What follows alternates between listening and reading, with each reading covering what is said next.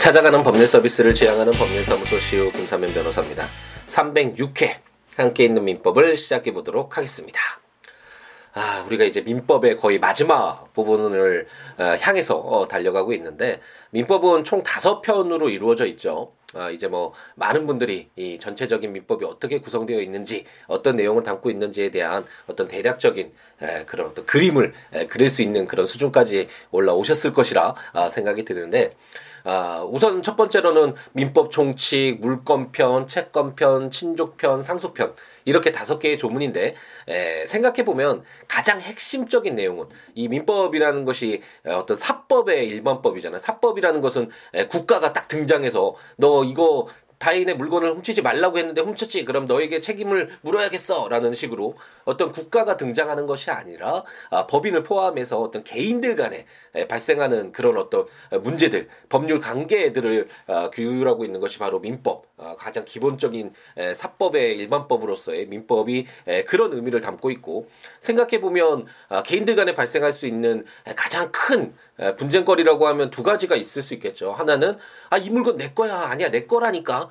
이런 부분하고 이 물건을 어, 너한테 뭐 담보로 줄 테니까 아, 나한테 얼마 좀 빌려줘 이런 식으로 어떤 물건에 대한 아, 권리 의무가 발생할 수 있잖아요. 이런 내용들을 담고 있는 것이 물건편이고 아, 다른 하나는 어, 매매 계약처럼 아, 내가 김밥을 사겠어요. 그러면 그 김밥을 받을 권리 그에 대한 대가를 지급해야 되는 어, 어떤 의무 어, 어떤 특정인에게 특정 급부를 요구할 수 있는 것이 채권이라고 할 수 있는데 이처럼 개인들 간에 발생하는 어떤 것을 해주세요 어떤 권리 어떤 의무가 있어요 권리 의무와 관련된 특정인들 간에 발생하는 그런 어떤 법률 관계인 채권 관계 그게 바로 채권편이잖아요. 이제 이 물권편과 채권편이 가장 핵심적인 내용이라고 할 수 있고 이런 어떤 어, 내용들의 공통적인 내용들을 뽑아서 어, 어떤 아, 기본적인 이런 내용들을 어, 우선 그 모아놓고 나중에 그런 내용들을 준용하도록 아니면 준용하지 않더라도 그런 어, 내용들이 어떤 전제가 돼서 해석이 되도록 어, 이렇게 규정하고 있는 것이 예, 우리 판대땡 시스템을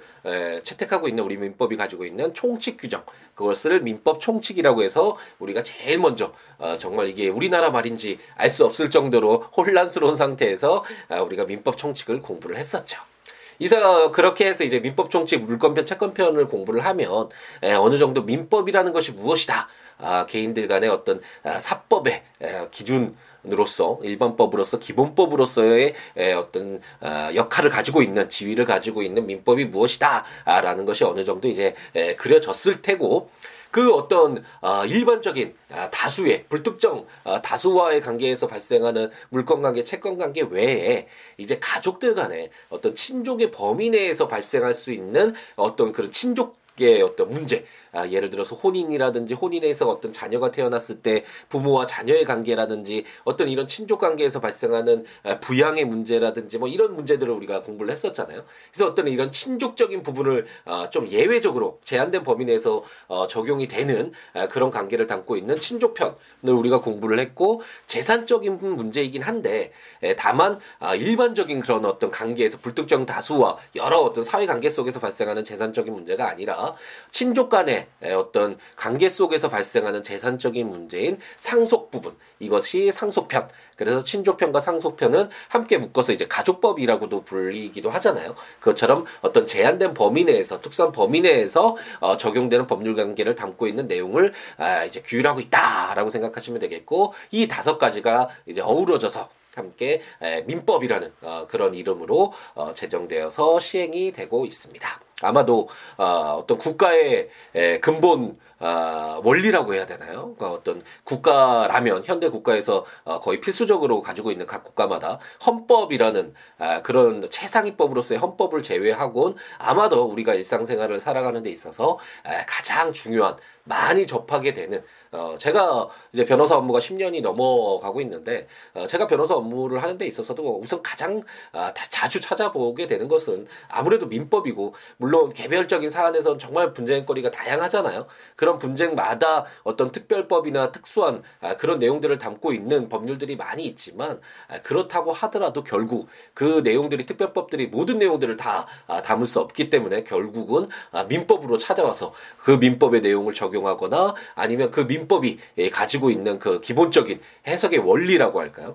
그런 내용들을 항상 도움을 청할 수밖에 없는 아, 그런 중요한 법이다라는 말씀을 다시금 드릴 수 있을 것 같고 아, 그렇기 때문에 제가 함께 있는 민법을 시작하게 된 이유도 그것이었죠. 뭐 헌법이나 형법이나 여러 가지 중요한 법률이 있지만 4년여 아, 전에 제일 먼저 민법을 먼저 시작했던 건 아무래도 우리가 현대 사회를 살아가는 데에서 가장 많이 접하는 것은 국가가 아니라 여러 다른 사람들이잖아요. 사람들 사이에서 이런 어떤 관계 맺기 속에서 형성되는 것이 현대 사회라고 할 수 있고 그렇기 때문에 이런 관계 관계 속에서 가장 많이 예, 적용이 되고 어떤 사회 운영 기준으로서 어, 적용되는 민법을 알아둘 필요가 있기 때문에 예, 우리가 너무 멀리 떨어져 있다라고 생각을 하잖아요. 나랑 상관없는 일. 예, 그래서는 안 되기 때문에 그리고 이런 민법이 어떤 기본 바탕이 되어야지만 이런 어떤 법률 용어라든지 이 법률의 어떤 재정 형식 아, 이런 것들이 친숙해져야지 이제 다른 구체적인 내용으로 할 수 있잖아요. 우리가 공부를 할 때도 아, 기본적인 내공을 기초적인 내용들을 쌓아놔야지 이제 개별적인 그런 구체적인 내용들을 채워가는 게 훨씬 더 수월한 것처럼 아, 그렇기 때문에 민법을 시작했던 것이고 아, 이렇게 중요한 아, 그리고 이 민법만 어느 정도 이해하면 그다음부터 다른 법률들을 읽는 것은 아, 그렇게 어렵지 않게 되는 아, 그런 중요한 공부를 우리가 아, 4년여에 걸쳐서 아, 진행해 왔고 아, 이제 마지막을 향해서 가고 있다라고 아, 생각을 하시면 되겠습니다.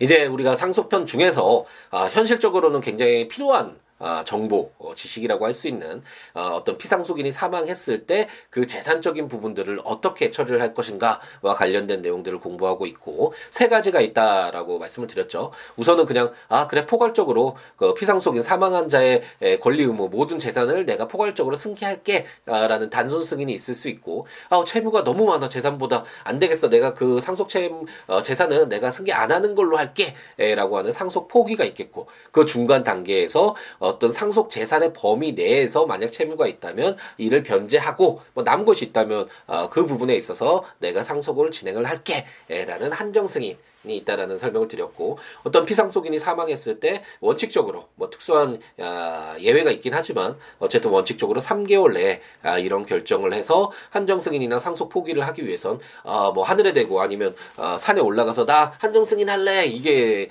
에, 이렇게 해서 어떤 법률 효과가 발생하는 것이 아니라 아, 법원에 신고를 한정 승인이나 상속 포기와 관련된 신고를 해야 된다. 그리고 그 양식도 좀 맞추는 게 그렇게 수월하지는 않다. 아, 그렇기 때문에 에, 너무 뭐 슬픔에 잠겨 있는 것은 당연한 인지상정인데 어떤 사람의 도리로서도 뭐 당연히 에, 뭐 슬퍼하는 것이 우선시 돼야 되겠지만 아, 그렇더라도 시간이 그렇게 많지 않으니까 3개월 내에 어떤 피상속인의 재산 아, 조사라든지 아니면 이런 한정 승인이나 상속 포기와 관련된 아, 이런 절차적인 부분들을 잘 밟을 수 있도록 아, 준비를 할 필요가 있겠죠. 이건 현실적인 에, 필요에 의한 어떤 법률적인 부분에서 현대 사회를 살아가는데 어떤 중요한 지식이 될 수 있겠습니다. 그래서 우리가 이제 단순 승인을 공부한 뒤에 한정 승인을 시작을 했죠. 지난 아, 시간에 어제 우리가 아침에 한정 승인이 어떤 것인지, 예, 그리고 한정 승인은 어떻게 해야 되는지와 관련된 내용까지 공부를 했는데, 계속해서 세 개의 한정 승인과 관련된 예, 조문을 오늘 읽어보도록 하겠습니다. 1031조는 한정 승인과 재산상 권리 의무의 불소멸이라는 제목으로 상속인이 한정 승인을 한 때에는 피상속인에 대한 상속인의 재산상 권리 의무는 소멸하지 아니한다라고 규정하고 있습니다. 어, 어느 정도 이해가 되시죠? 우리가 채권편에서 혼동이라는 것도 공부를 했었지만 혼동이라는 것이 예, 그 채권과 채무자가 동일한 사람이 됐을 때는 어, 내가 내 자신에게 100만 원의 채권이 있어 하지만 내가 내 자신에게 100만 원을 갚아야 되는 의무도 있어 이럴 필요가 없잖아요. 이거는 어, 거기 자기 자아 분열 뭐 이런 건가요? 예, 어쨌든 이럴 필요가 없으니까 그냥 아, 그냥 없는 걸로 아, 제가 그때 예전에 한창 우스갯소리로 말씀 많이 드렸는데 그, 그, 그 법인에 있을 때 사무장님이 퉁쳐서 없는 것으로 친다 이런 걸 어, 서면에 써가지고 제가 빵 터졌던 그런 기억이 있는데 어쨌든 퉁쳐서 없는 걸로 그냥 어, 쳐도 상관이 없잖아요. 이런 내용이 혼동인데 어쨌든 상속이 이루어지면 만약 아, 본인이 뭐 아버지가 돌아가셨는데 아버지에게 자기가 채권이 있다고 하더라도 그 아버지의 어, 권리 의무, 재산 모든 것들을 포괄적으로 승계하면 더 이상 그 아버지에 대한 권리 의무를 존재케 할 필요가 없잖아요. 그래서 뭐 상속 승인을 하거나 어 그랬을 때는 단순 승인을 했을 때는 뭐 더 이상 어 어떤 피상속인과 그 상속인의 재산상 권리 의무가 어뭐 더 이상 있을 필요가 어 없을 텐데 하지만 한정 승인이라는 것은 그 상속 재산의 범위 내에서 다른 채권자들에게 이렇게 배당을 해주게 되잖아요. 나중에 나눠주고 남는 것이 있다면 그것을 상속받는 것이니까 그렇다면 상속인이 그 피상속인에게 어떤 채권이 있다면 자신도 동일한 채권자잖아요. 그리고 채권은 평등하다라는 말씀을 많이 드렸죠. 물권편과 같이 물건의 경우에는 뭐 그 어떤 부동산에 대해서 근저당권을 설정받았다. 그럼 제일 우선적으로 그 물건에 대해서 뭐 경매를 청구하거나 이래서 우선적으로 그걸 배당받을 수 있는 권리가 있지만 채권은 모든 채권자가 동일하잖아요. 갑돌이, 울돌이, 병돌이 다 어, 자기 채권 먼저 달라고 요구, 요구를 하겠지만 그 채권은 공평하게 평등하게 우선권이 어, 있지 않기 때문에 나누어지는 것이 원칙 이고 어, 그렇기 때문에 만약 어, 상속인도 채권이 있다면 자기도 어, 동일하게 그 피상속인의 재산 중에서 자신의 권리를 배당받을 권리가 있겠죠 필요가 있겠죠 에, 그렇기 때문에 상속인이 한정 승인을 한 때에는 어, 피상속인에 대한 상속인의 재산상 권리 의무가 소멸하지 않도록 어, 이렇게 1031조에서 규정을 두고 있습니다. 제 1032조는 채권자에 대한 공고 최고라는 제목으로 제1항 한정 승인자는 한정 승인을 한 날로부터 5일 내에 일반 상속 채권자와 유증받은 자에 대하여 한정 승인의 사실과 일정한 기간 내에 그 채권 또는 수중을 신고할 것을 공고하여야 한다. 그 기간은 2월 이상이어야 한다. 제2항 제88조 제2항 제3항과 제89조의 규정은 전항의 경우에 준용한다 라고 해서 어, 제가 한정 승인 시작하면서 말씀드렸던 것처럼 한정 승인 절차는 약간 복잡하죠. 단순 승인이나 상속 포기와 달리 에, 그 피상속인의 에, 재산이 얼마나 되는지를 특정을 하고 다른 채권자들에게 아, 이렇게 상속이 개시됐다라는 것을 알려서 아, 만약 자신들의 채권이 있다면 얼마인지 확인을 받은 다음에 나중에 이제 최종적으로 이렇게 배당을 하게 되는 것이니까 그 절차를 밟아야 돼서 약간 좀 번거로운 부분이 있죠. 그래서 이렇게 한정 승인을 했다면 당연히 한정 승인자가 다른 채권자에게 유증받은 자나 아니면 다른 일반 상속 채권자와 뭐 이런 어떤 다른 채권들이 있다라는 그런 사실을 어, 신고를 할 것을 어, 이제 공고를 해야지만 어, 그 다른 채권자가 얼마인지 채권의 액수가 얼마인지 이런 내용들을 파악을 해서 상속 재산에서 이렇게 나누어 줄 거 아니에요. 그래서 그 2월 이상, 2개월 이상을 이렇게 공고를 하도록 채권을 공고하도록 아, 이렇게 규정을 두고 있는데 현실적으로는 이게 사실 이렇게 일반적인 공고가 이렇게 신문에 이렇게 공고를 내도록 되어 있는데 제가 그때 맡았던 사건에서는 어 이게 다른 채권도 거의 없을 뿐만 아니라 이 에, 상속 재산도 거의 없어서 채, 채무 채권자가 두 명인 것으로 이게 파악이 딱 되는 사건이어서 에, 공고 대신에 이렇게 내용 증명으로 보내서 어, 이런 식으로 처리를 했는데 신문에 공고 나는 것을 모두 보지 않겠죠 모든 사람들이. 그래서 모든 채권자가 아, 알 수 있는 어떤 실효성 있는 에, 그런 어떤 제도라기 보다는 이런 제도를 두는 이유가 아 이렇게 어떤 아, 상속권자가 자기 마음대로 어 상속 그, 그 피상속인의 어떤 채권자가 없을 거야라고 어, 단정 짓고 그 재산을 어, 이렇게 써버릴 수가 있잖아요. 남용을 할 수가 있기 때문에 그런 거를 막기 위해서는 어떤 일정한 절차를 밟아서 그 정당한 이 한정 승인의 어떤 제도적 취지를 어, 실현토록 할 필요가 있겠죠. 그렇기 때문에 이렇게 공고하는 절차를 에, 밟음으로써 물론 뭐 그런 일간 어, 신문이나 이런 쪽에 한정 승인과 관련된 채권자에 대한 에, 공고나 이런 최고를 해서 어, 볼 수도 있겠지만 그 어떤 부도 채권 자가 보고서 채권 신고하는 그런 어떤 실효성 어, 있는 수단보다는 어쨌든 그 상속권자에게 한정 승인에 맞게끔 어떤 피상속인의 재산을 특정하고 다른 채권자가 있는지를 어떤 수사 수색을 해보는 에, 그래 알아보는 에, 그런 어떤 에, 절차를 밟도록 하는데 더 어, 의미가 있다라고 생각하시면 되겠고 그 법원에서 우리가 어, 제가 어, 함께 있는 민법 4년 동안 진행되어 오면서 여러 가지 그 재판 과정에서 일어날 수 있는 여러 가지 일들 에, 조금씩 조금씩 이렇게 설명드렸잖아요. 그 중에 하나가 공시송달이라고 해서 이렇게 송달을 받지 않았을 때 이렇게 송달 받은 것처럼 이렇게 게재하고 어, 그런 부분들이 있는데 이런 내용을 송달을 주소에 보내도 소장을 안 받는 사람이 뭐 법원 게시판이나 이런 쪽에 에, 공시를 한다고 해서 그걸 볼 이유는 없겠죠. 하지만 이런 내용들이 이런 절차를 밟았다라는 것을 어, 해 두어야지 나중에 만약 그 권리자가 아 왜 이때 내가 뭐 받지도 못했는데 내가 그리고 이 한정 승인이라는 것을 알지도 못했는데 왜 진행했냐 이런 어떤 이의 제기했을 때 그 반박할 수 있는 어떤 근거가 될 수 있잖아 이런 노력을 다 했는데 우리의 기책 사유 없이 당신의 어떤 기책 사유로 인해서 이런 어떤 권리를 실현받지 못한 그런 부분이 있으니까 아, 이런 절차를 아, 이렇게 딱 내놓을 수가 있는 거겠죠. 그래서 어떤 근거를 만드는 어떤 본인들이 이런 제도의 취지에 맞게끔 모든 절차를 밟았기 때문에 당신의 이의 제기는 뭐 효과가 없습니다. 이런 식으로 반박하기 위한 그런 취지에서 오히려 두는 제도가 아, 이런 아, 뭐 공시송달 제도나 어떤 민법에서 어떤 공적인 절차에서 아, 일어나는 대부분의 어떤 공시제도 뭐 이런 것들은 이런 어떤 목적 취지를 가지고 있다라고 생각하시고 접근하시면 되겠습니다. 그래서 88조하고 89조는 어, 하지만 그 상속인이 에, 알고 있는 채권자가 있을 수 있잖아요. 근데 그 채권자가 신고하지 않았을 수도 있는데 그렇다고 하더라도 어, 상속인이 피상속인의 채권자라는 걸 알면서도 변제하지 않는 거는 그것은 안 되겠죠. 그건 악의에 기한 행위니까 아, 그런 경우에는 아, 이렇게 변제토로 아, 이렇게 규정을 두고 있는 것을 에, 준용을 두고 아, 하고 있습니다.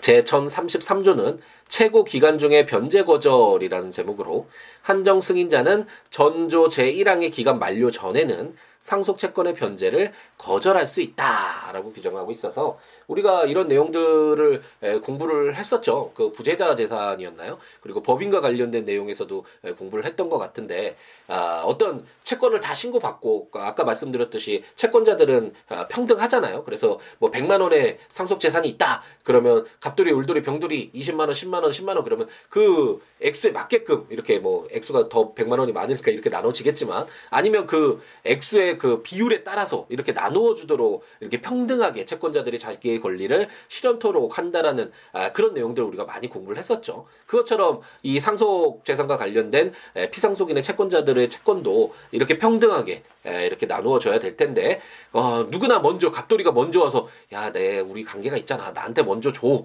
그 좀 상속재산 나중에 다른 채권자들 나중에 좀 주고 나한테 먼저 줘. 뭐 이런 이야기가 굉장히 많이 있을 수 있겠죠. 그래서 줘버리고 나면 먼저 온 채권자들 다 돈 주고 나면 나머지 채권자들에게 돈을 줄 수 없는 상황이 발생할 수 있잖아요. 그러면 채권자들은 어떤 채권은 모두 평등하다라는 이 원칙에 반하는 아, 것이 되겠죠. 아, 그렇기 때문에 그 어떤 2개월 뒤에 채권을 다 신고해봐라고 한다면 그 기간 내에는 누가 뭐 변제를 요구하더라도 변제를 거절할 수 있도록 변제를 하지 않도록 어, 규정을 둘 필요가 있겠죠. 아, 그렇기 때문에 에, 변제기 에, 그 어, 최고 기간 중에는 그 변제를 에, 거절할 수 있는 권리를 두고 있고 이건 뭐 권리인 것처럼 어, 규정을 두고 있지만 아, 사실상 먼저 변제를 해도 안 되겠죠. 상속인이 에, 다른 한정 상속을 한 뒤에 그 피상속인의 채권자 중에 누구와 더 가깝다라는 이유만으로 먼저 이렇게 변제를 해버리면 나머지 채권자들에게 해를 가할 수가 있잖아요. 그래서 그건 나중에 우리가 아마도 내일 모레 정도 공부를 할 것 같은데 이게 부당 변제가 돼가지고 아, 그런 내용들은 상속인이 책임을 져야 되는 부분도 아, 있게 되니까 아, 그런 내용들은 이제 나중에 공부를 해보도록 하겠습니다. 이 1033조가 아, 상속 채권의 변제를 거절할 수 있다라고 규정되어 있지만 거절 그 상속 그 채권의 변제를 해서 해서도 안 된다라는 그런 의무 규정이기도 하다라고 생각을 하시면 되겠습니다. 네, 조문들 한번 보시면서 함께 있는 민법 들으시면 좋으니까 국가법령정보센터 제가 전자책으로 발간한 함께 있는 민법 또는 제 블로그 siwo.com, siwo.net, siwoolaw.com .net 블로그에 해당 조문과 설명들 참고하시면서 어, 들으시면 좋을 것 같고 어, 그, 그 외에 뭐 법률 외에 어떠한 내용이라도 좋으니까요. 서로 이야기 예, 주고받는 아, 우리였으면 좋겠으니까요. 어, siwo.com, siwo.net, siabooks.com, siabooks.com 블로그나 어, 026959-9970 전화나 시우로 골뱅이 지메일컴 메일이나 트위터나 페이스북에 시우로에 오셔서 여러 가지 이야기 함께 나누는 우리였으면 좋겠습니다. 2018년 4월 18일 또 이제 수요일 가장 일주일의 가운데 날이죠. 힘든 날이기도 하면서 서서 지쳐가기도 하지만 반대적으로 생각하면 어, 아직까지는 어, 일주일을 더 어, 행복하게 열정적으로 채울 수 있는 기회가 주어진 에, 한번 되돌아볼 수 있는 에, 그런 시점이기도 하잖아요. 에, 지금 일주일 잘 채워갔는지 한번 되돌아보고 아직까지 에, 우리에게 많은 아, 기회가 남겨져 있으니까 아, 순간순간 열정 가득하게 행복 가득하게 채워가는 우리였으면 좋겠습니다. 내일 아침에 에, 항정승이가 관련된 에, 조문들 가지고 계속 찾아뵙도록 하겠습니다. 오늘 하루도 행복 가득하게 채우시기 바랍니다. 감사합니다.